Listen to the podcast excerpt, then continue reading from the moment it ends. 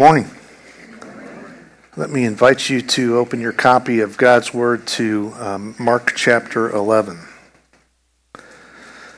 Mark chapter 11. Um, encourage you to have a copy of it in front of you so you can follow along uh, with us today. Mark uh, chapter 11, verses 11 through 21. I uh, normally start out reading the whole passage, and that is not only to make you familiar with the verses we're going to look at today, but today in particular, you need to see the whole passage together uh, because I think it doesn't make sense unless you see it all as a single unit. So the unit I'm referring to is verses 11 uh, through verse 21. So I'm going to read that for us as we begin today. Hear the word of the Lord. And he entered Jerusalem and went into the temple. And when he had looked around at everything, as it was already late, he went out to Bethany with the twelve. On the following day, when they came from Bethany, he was hungry. And seeing in the distance a fig tree and leaf, he went to see if he could find anything on it. When he came to it, he found nothing but leaves, for it was not the season for figs. And he said to it, May no one ever eat fruit from you again. And his disciples heard it. And they came to Jerusalem, and he entered the temple and began to drive out those who sold and those who bought in the temple. And he overturned the tables of the money changers and the seats of those who sold pigeons. And he would not allow anyone to carry anything through the temple. And he was teaching them and saying to them, Is it not written, My house shall be called a house of prayer for all the nations? But you have made it a den of robbers. And the chief priests and the scribes heard it and were seeking a way to destroy him, for they feared him, because all the crowd was astonished at his teaching. And when evening came, they went out of the city. As they passed by in the morning, they saw the fig tree withered away to its roots. And Peter remembered and said to him, said to him Rabbi, look, the fig tree that you cursed has withered. The Word of God, may He bless uh, what we've just read and help us as we look into these verses. Let's ask for His help now. Uh, Heavenly Father, thank you for your Word. Give us clear minds to understand your truth today. Pray that your Spirit would be present, that He would fill us afresh and not only quicken me, give me clarity of mind and clear words and a strong throat. Lord, I pray that you would quicken your body today, that they would not just hear words, but hear your truth. Uh, Christ Jesus, that you would be honored and glorified among us, that your name would be lifted up. Uh, Savior, be glorified among us as we just sang. We ask all these things in your precious name. Amen. It's an unusual passage we uh, come to today, an account where Jesus actually seems to display an irrational outburst of anger. You can even say he loses his temper uh, and demonstrates unrestrained fury. This has really bothered some people who've read this account, uh, really uh, disturbed them, uh, his actions in these verses, and they've criticized uh, Jesus for his actions in these verses. One was a very well known atheist named Bertrand Russell, wrote a famous book called Why I'm Not a Christian. And Russell accused Jesus of, quote, vindictive fury for blaming the tree for not producing figs out of season. He said the whole episode tarnished the character of Jesus. Uh, uh, one author writing about Russell said the whole episode tarnished the character of Jesus in Russell's opinion, who wrote, I cannot myself feel that either in the matter of wisdom or in the matter of virtue, Christ stands quite as high as some other people known to history. There are even those who were, weren't enemies of Christianity as Russell was, who, who have found these verses offensive. Uh, one man wrote that this story seems out of character for Jesus. It's a tale of miraculous power wasted in the service of ill temper. For the supernatural energy employed to blast the unfortunate tree might have been more usefully expended in forcing a crop of figs out of season. As it stands, it is simply incredible. And by that he means unbelievable. Another called Jesus' actions a, a gross injustice on a tree which was guilty of no wrong and had but performed its natural functions. A lot of concern about the tree, isn't there? And maybe you've never thought of it. But what Jesus does to this tree and what he does in the temple really does seem out of character. Parallel passage said that he made a whip, drove people out. Not uh, exactly Jesus meek and mild that we've, uh, many of us have been taught to believe in. So, how do we make sense of this puzzling account? Uh, how do we come to understand it? How do we explain what seems like a, a loss of temper from Jesus? I believe we can make sense of it by understanding three pairs found in these verses. There are three pairs of things. And if you do the math, you'll discover that's six things altogether, uh, two at a time. And by understanding these pairs, I believe we'll come to understand what's really happening here. So let's look at the first pair. Uh, the first pair we encounter is two inspections. Uh, the first pair consists of two inspections. In verses 11 through 13, we'll see Jesus inspecting both the temple in Jerusalem as well as the fig tree. But he starts out uh, inspecting the temple. We see this first inspection in verse 11. And he entered Jerusalem and went into the temple. And when he had looked around at everything, as it was already late, he went out to Bethany with the twelve. Uh, the editors of uh, the ESV place verse 11 uh, with the previous account that we looked at last Sunday, the triumphal entry into Jerusalem. And you might recall he's approaching Jerusalem from the east. He's been on his way for quite a long time now. And as he gets uh, near uh, the city, uh, they pause and he sends his Galilean, uh, uh, sends two of his disciples to uh, fetch a, a colt of a donkey from one of the villages. And they return it to the Lord. They commandeer, his, his right as king to commandeer this colt of a donkey. And, and then, quite deliberately, Jesus mounts the colt and rides it the rest of the way openly and deliberately fulfilling the prophecy of Zechariah and presenting himself as Israel's deliverer, the Messiah. And he's given a hero's welcome, both by his supporters uh, from Galilee as well as by people coming out of the city of Jerusalem waving palm branches uh, before him. And it's at the end of that day, at the end uh, after he's made his triumphal entry, we get to the action of verse 11. Jesus went into the temple, and it says he looked around at everything. Very uh, simple, uh, and it might give us the impression that not much took place. In fact, many see verse 11 as a real anticlimax from verse, uh, verses 1 through 10. Big, big uh, to do about Jesus, the Messiah, coming into the city of Jerusalem, and then kind of uh, uh, a yawn in verse 11. Uh, nothing quite seems to happen. It seems like a big letdown. But as I mentioned last week, verse 11 goes better with what's following. Uh, he goes into the temple, and the word temple here is not a reference as you might think, to the sanctuary. Uh, I realize these are small photos. Uh, they're not really photos at all, are they? Uh, these are small drawings, um, and if you're towards the back, you can simply turn around and look at the back screen if you want. Uh, by temple, many of us would be thinking of this building right here.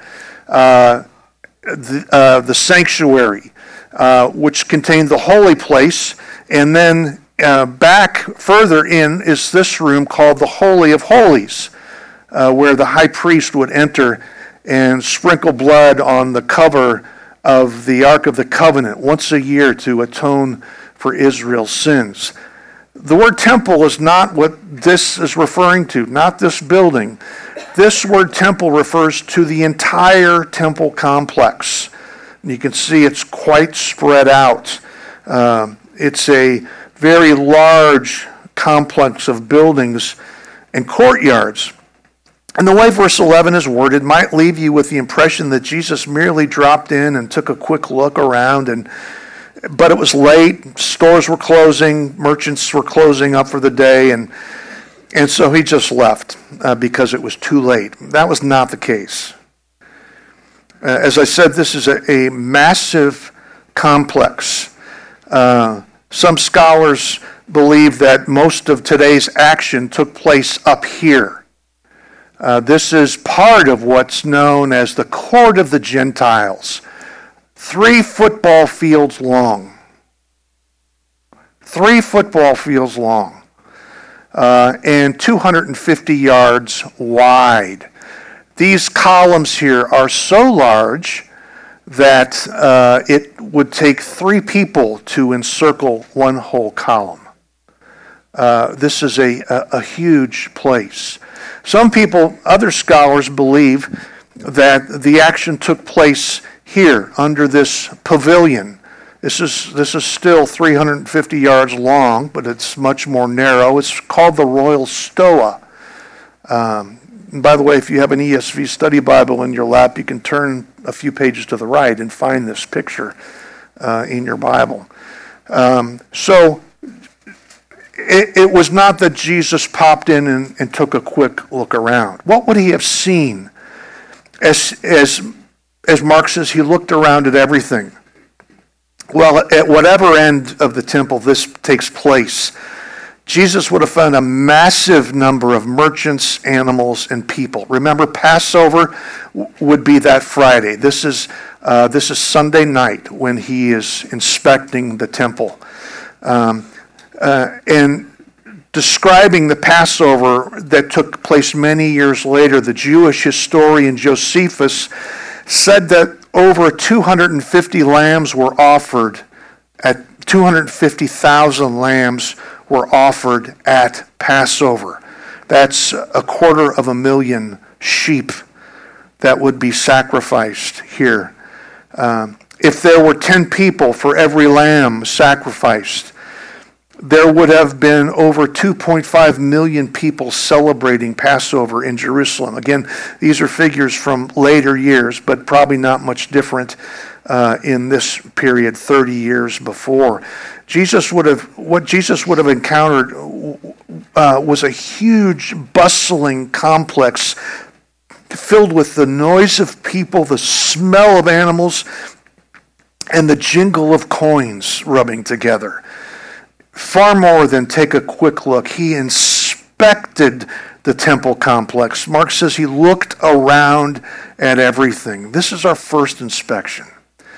As, as we go further, we see a second inspection in this pair. Uh, Jesus inspects the temple, also inspects the fig tree that's involved. Uh, look now at verse 12. On the following day, when they came from Bethany, he was hungry. And seeing in the distance a fig tree and leaf, he went to see if he could find anything on it. When he came to it, he found nothing but leaves, for it was not the season for figs. This sounds confusing. Uh, in March and April of the year, the buds on the fig tree swell into immature figs called pagim, uh, looking perhaps something along those lines. I don't know if you have a fig tree in your yard, but they start out very small, very green. And then, after these uh, swell into immature fruit, then the leaves come. Uh, and so, Mark tells us this uh, fig tree was in full leaf. And so, uh, once a, a fig tree was in full leaf, you would expect to find a lot of unripe figs in, in their various stages of development. Uh, this tree seemed to have been a little further along because its uh, foliage was so full.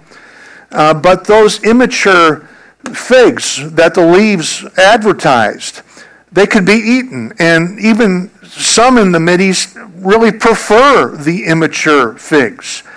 Um, and this is what Jesus was hoping to find on the particular fig tree early, immature figs to curb his appetite. But contrary to its appearance, there's no fruit at all, only leaves. This was a deceptive fig tree, if you will, uh, leading Jesus to believe there was something of substance there, but there was nothing. The second inspection was of a fig tree giving the promise of early immature figs because of its leaves, but upon inspection, there's nothing there. So this makes up our first pair two inspections. Uh, Jesus arrives in Jerusalem, inspects the temple area on Sunday night, and then uh, on Monday uh, stops on his way into the city to inspect this fig tree. Well, this brings us to the next pair. And in the next pair, we'll find two curses. Uh, the second pair consists of two curses. He curses both things that he's just inspected. And again, the first one is the fig tree, as I've put up there. Uh, look at verse 14 now. And he said to it, this is the same morning, same, right after he is, is inspected it, may no one ever eat fruit from you again. And his disciples heard it. This is what bothers the critics, uh, asserting that this is some abuse of miraculous power. And Jesus appears to be acting out of spite and that his disappointment at not finding fruit and then cursing the tree is a pretty petty reason to destroy an innocent fig tree. Of course, they've never stopped to wonder and think about it might not be wise to criticize someone who can curse and destroy a fig tree with his words.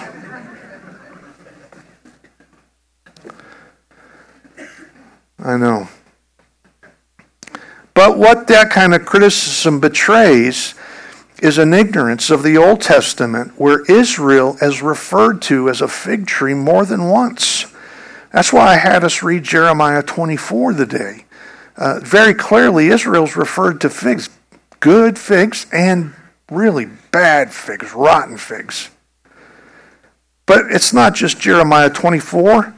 Um, Jeremiah 8 includes the same comparison. When I would gather them, referring to Israel, declares the Lord, there are no grapes on the vine, nor figs on the fig tree.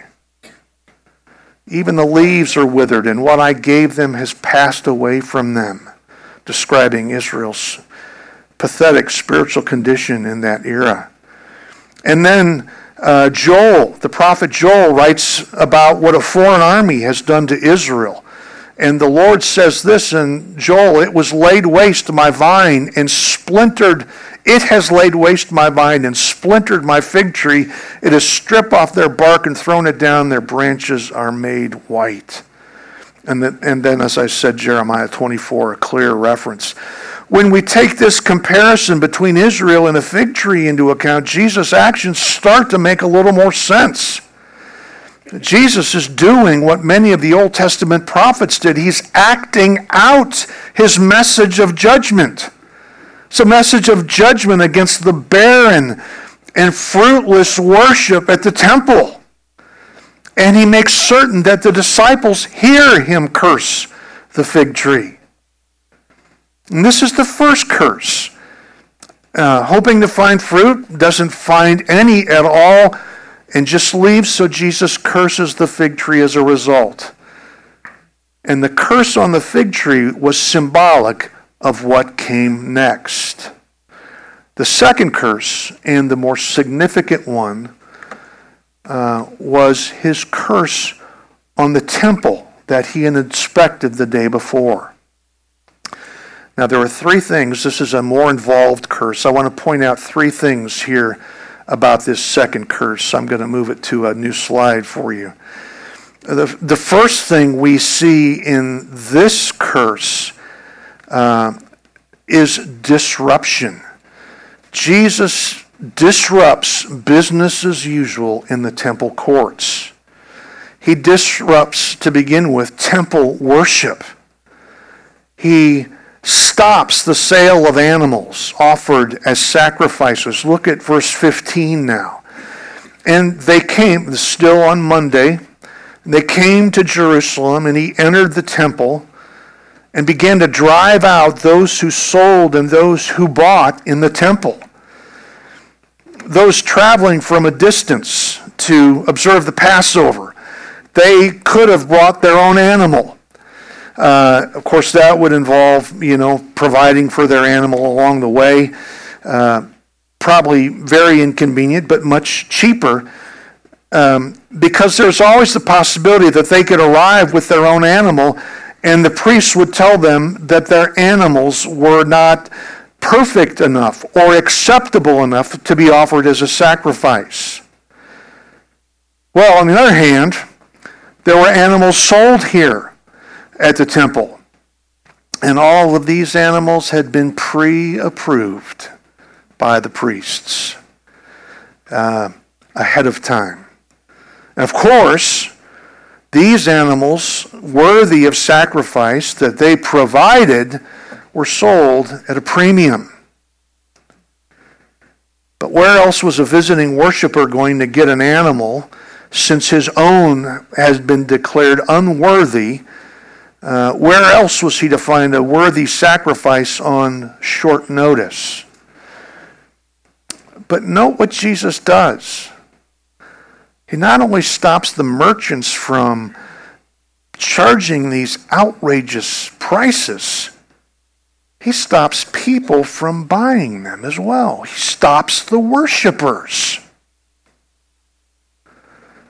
it would have been an enormous disruption of temple worship.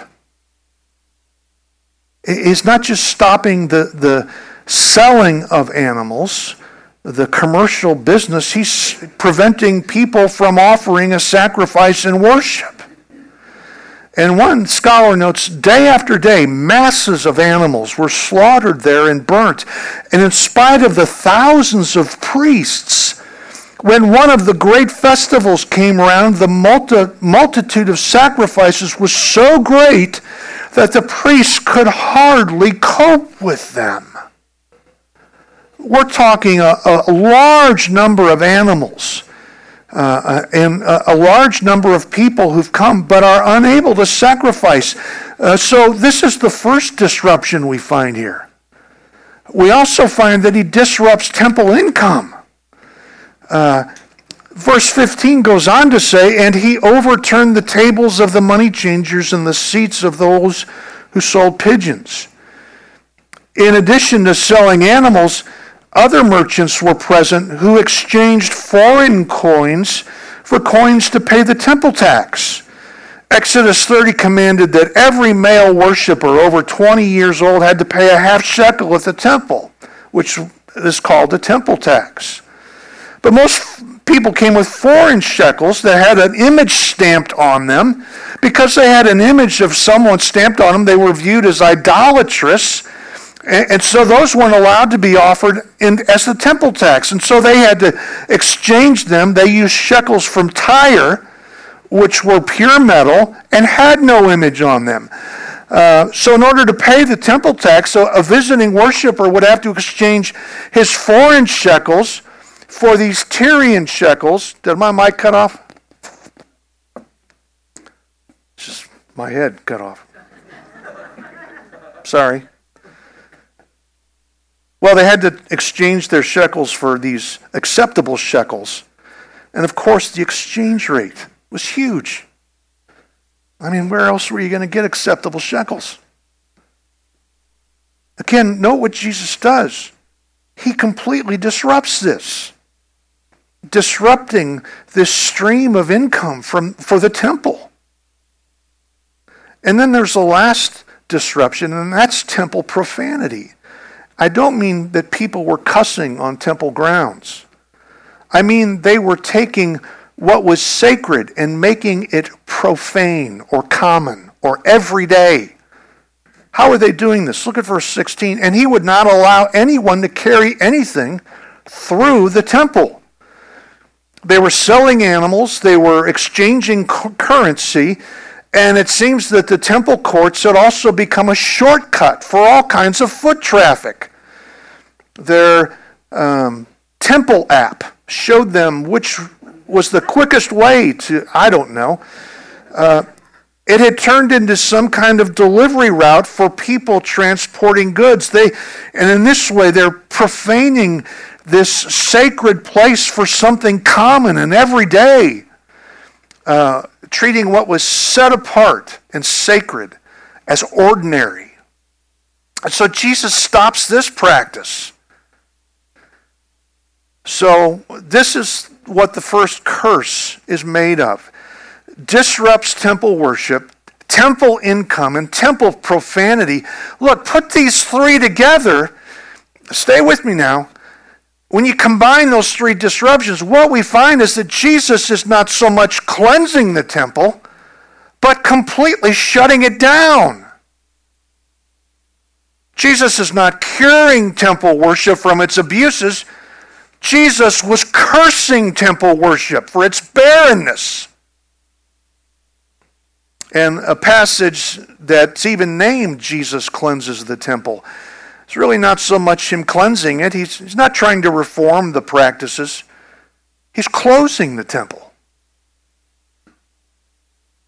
What possible reason could Jesus have for doing this? Well, he goes on, and that's the second thing. He tells them why. He gives the reasons behind these actions of his. And the first reason that he makes this curse on the temple, similar to the fig tree, is because the temple was meant to include all nations. Look at verse 17 now. And he was teaching them and saying to them, Is it not written, My house shall be called a house of prayer for all the nations? Many who interpret this event focus on the phrase a house of prayer. And they see these actions of Jesus as his attempt to restore the temple to its proper function. And they see in this event Jesus bringing an end to buying and selling in the temple and restoring it to what it was designed for, to, to worship the one true God of Israel and call on his name. And so this has become the way most of us interpret this event. And, and certainly these practices did need to end. But I don't believe that's, that reform is what's behind his actions.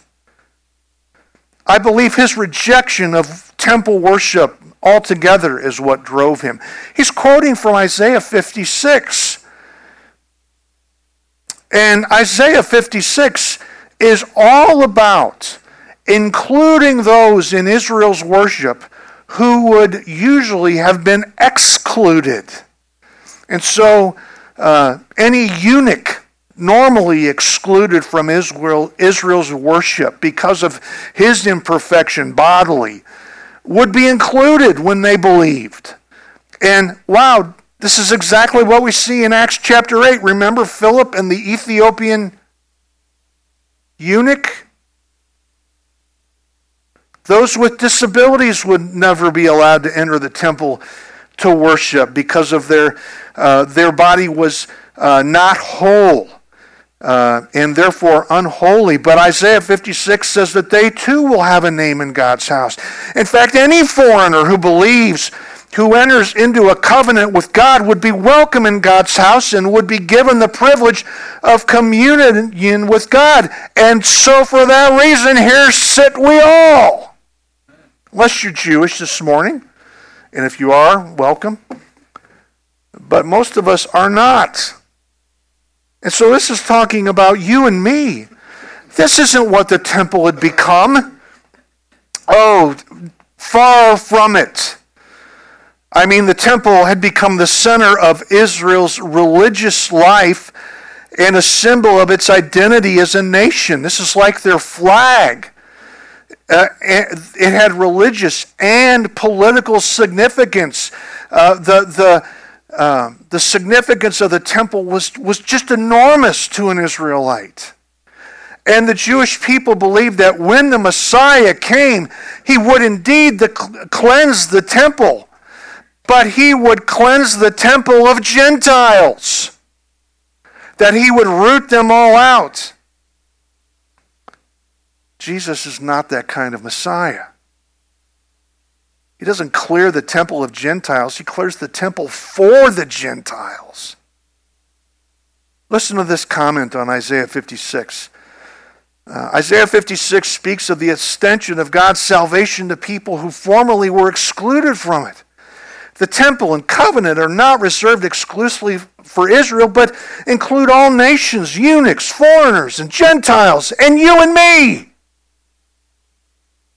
So he curses the temple. One reason is because it was meant, it was intended to be a house of prayer for all nations.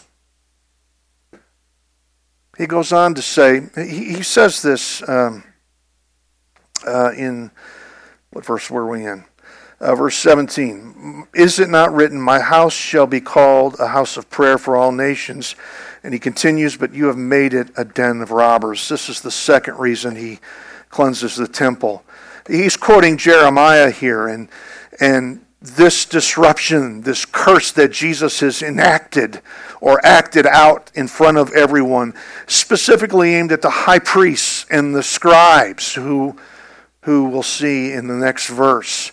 High priests were Sadducees, uh, high class, uh, higher class, wealthy class, and the scribes, experts in the law, were Pharisees, uh, uh, sticklers for Jewish law and tradition.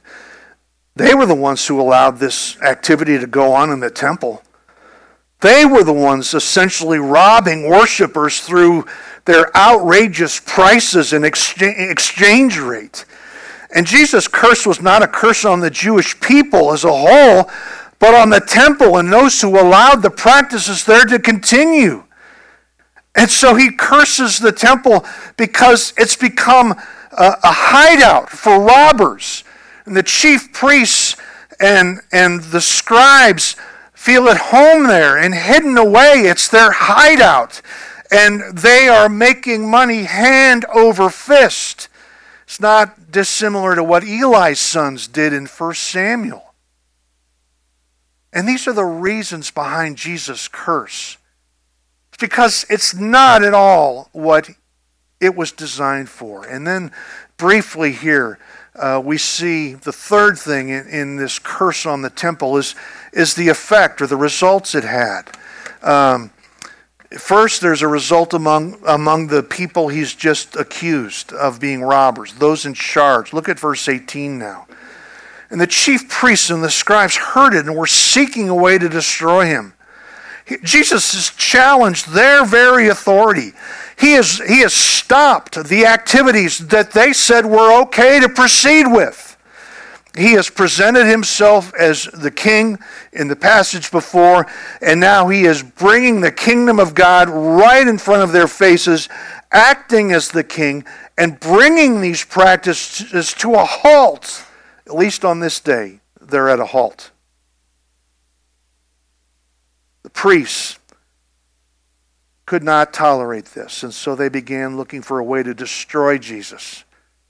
And then there's a, a, result from the crowd as well. Look at the end of verse 18. For they feared him because all the crowd was astonished at his teaching. That word can refer to amazement at a good thing, it can refer to uh, being stupefied, shocked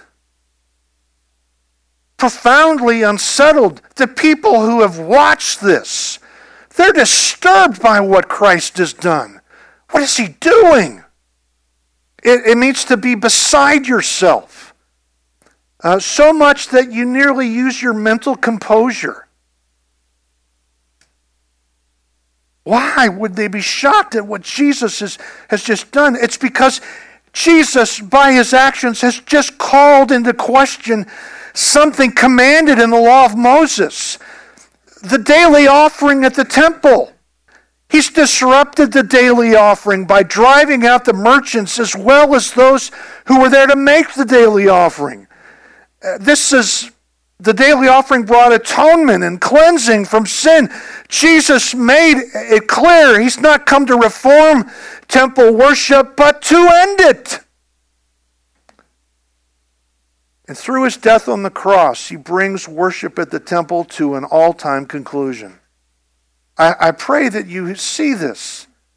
There's an event written in uh, uh an, an event that is recorded in three of the Gospels the curtain that separates the holy place to the most holy place, the huge curtain, is torn from top to bottom, as though God were just ripping it in half, opening way to access to Him. This is what Christ has done.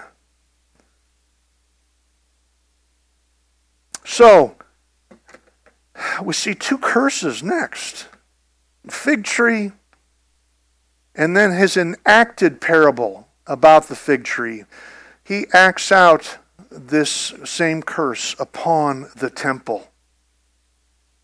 Two curses. Finally, we come to the third set of things, the third pair. That's two outcomes. Two outcomes. What are the outcomes of the curses? Well, the first outcome we encounter is uh, the, uh, the outcome for the fig tree in verse 19. And when evening came, they went out of the city. As they passed by in the morning, they saw the fig tree withered away to its roots. And Peter remembered and said to him, Rabbi, look, the tree that you cursed has withered. Please note the complete and total destruction of this tree. Uh, he says that it's withered away all the way to its roots. There was no attempt to dig around the tree, fertilize the tree so that it might grow. It was too late for that, and its destruction is complete. And like Jesus' actions before, this is symbolic of what would happen to the temple. And to see the outcome uh, for the temple, we need to flip over a page or two to chapter 13. Follow me to chapter 13, where you'll see what, what becomes of the temple. We'll, we'll uh, talk about these at length when we get to chapter 13, but just so you can see.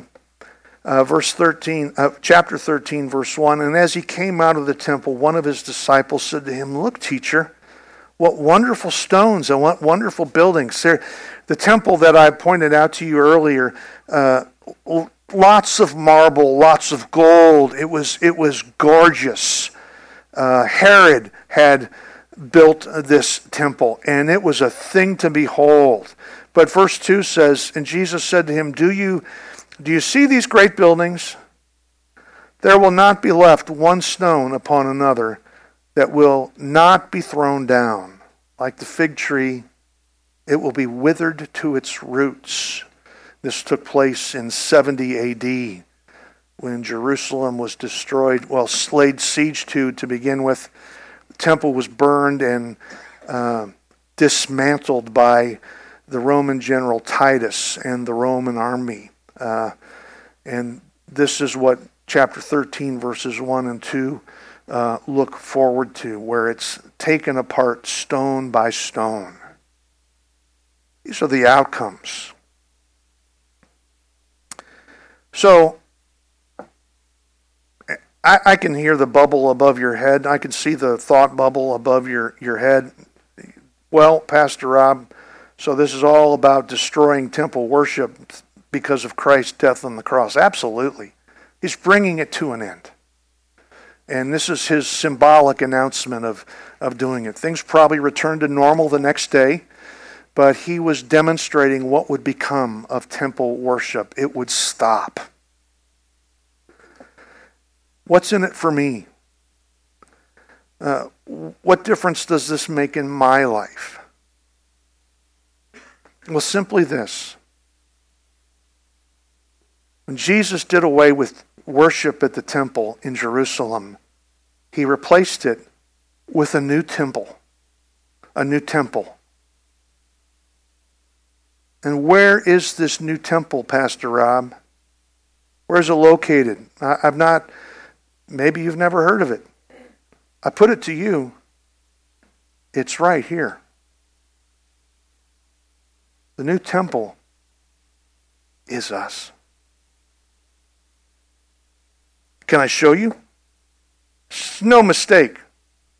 And if I'm bringing up things you know, and you may be saying, well, duh, Pastor Rob, everybody knows this. Or maybe you are thinking, I need to be reminded of this. I'm not, I'm, I don't know what you're talking about. Follow me uh, just to a couple different places. I'm going to read a couple different accounts. And this is, this is no strange idea to the New Testament. I, I didn't actually make this up this morning.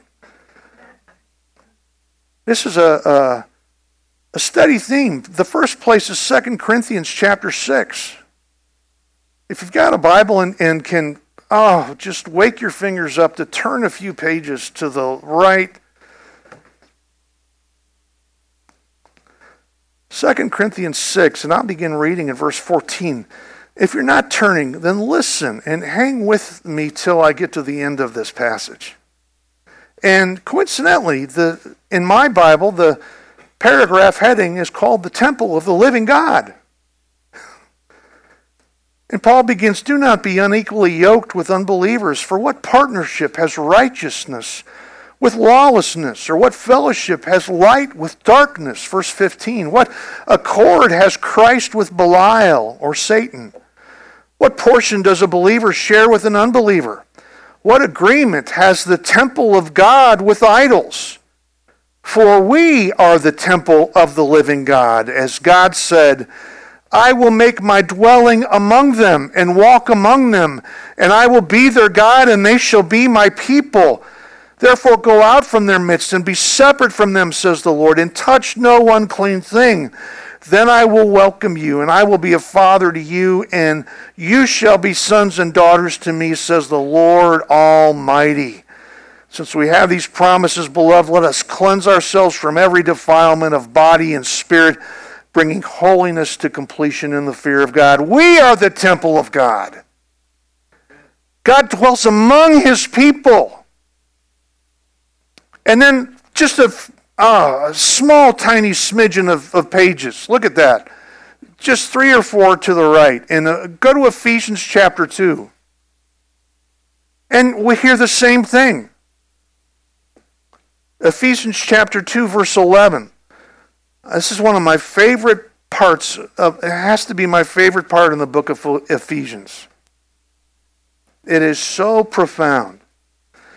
Verse 11, therefore remember that at one time you Gentiles in the flesh, that's us, by the way, unless you're a Jewish person here with us today, welcome. Um, therefore remember that one time you Gentiles in the flesh, called the uncircumcision by what is called the circumcision, which is made in the flesh by hands, remember that you were at that time separated from Christ, alienated from the commonwealth of Israel, and strangers to the covenants of promise, having no hope and without God in the world. But now, in Christ Jesus, you who once were far off have been brought near by the blood of Christ. For he himself is our peace, who has made us both one and has broken down in his flesh the dividing wall of hostility by abolishing the law of commandments expressed in ordinances, that he might create in himself one new man in place of the two, so making peace, and might reconcile us both to God in one body through the cross, thereby killing the hostility. And he came and preached peace to you who were far off, that is, Gentiles, and peace to those who were near, that is, Jews. For through him we both have access in one spirit to the Father. So then, you Gentiles are no longer strangers and aliens, but you are fellow citizens with the saints and members of the household of God built on the foundation of the apostles and prophets, Christ Jesus himself being the cornerstone, in whom the whole structure being joined grows into a holy temple in the Lord. In him you also are being built together into a dwelling place for God by the Spirit. That is awesome. And that's why Paul says again and again there's no longer Jew and Gentile. We are all in Christ. Yes, God is going to save a humongous number of Jewish people at the end. Uh, no worries. He still has many Jewish people he will draw to himself. Where's the temple of, of God located now? Where's temple worship take place? Friend, I, I, I plead with you to see this. Among us. Where does God meet with his people? Among us.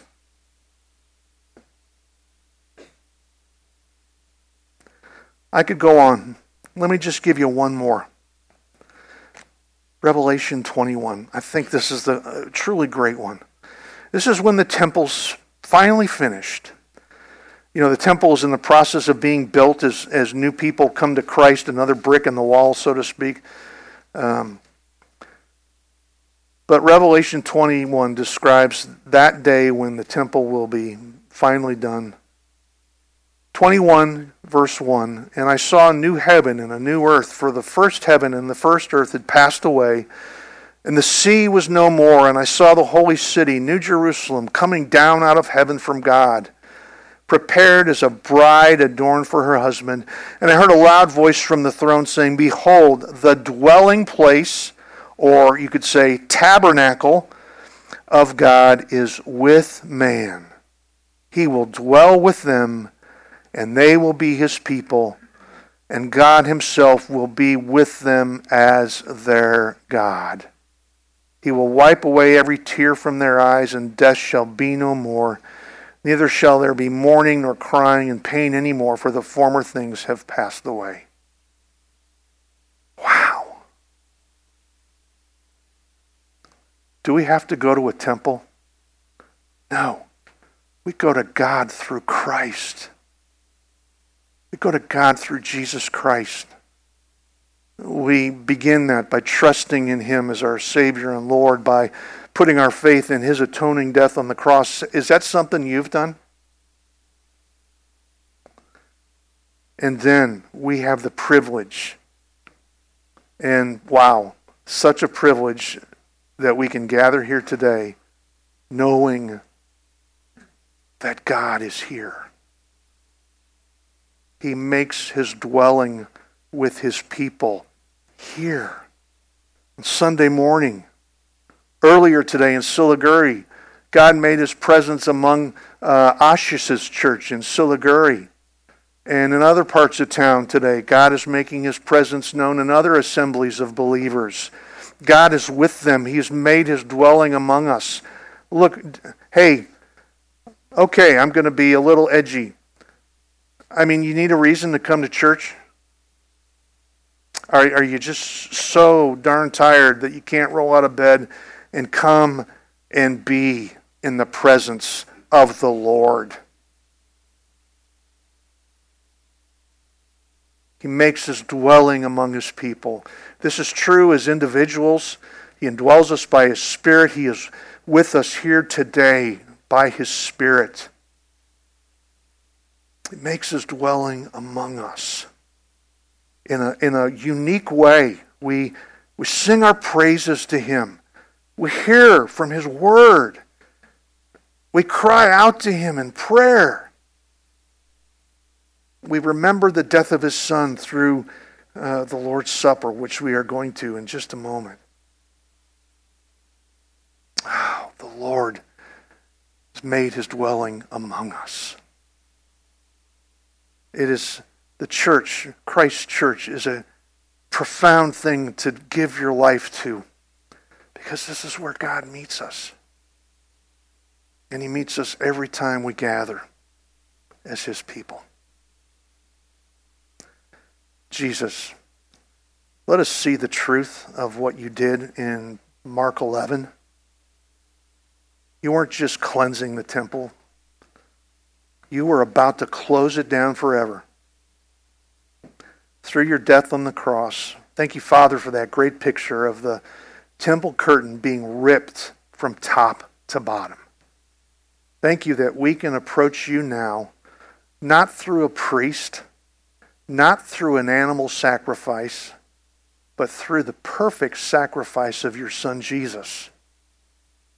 Father, I pray for anyone here who does not yet know you, who has not yet put his faith and trust in Christ's death on the cross uh, to remove their sin, to have their sin forgiven. Father, draw them to you. Oh, and, and Lord Jesus, as, as believers, I pray that you would thrill us with this truth. That uh, alone, but especially here, when we're gathered together as, as a local assembly, you meet us. I pray that we would know the reality of this and rejoice in it. Thrill us, Lord, that you have chosen to draw near and dwell with your people. All this we pray in Christ's name. Amen.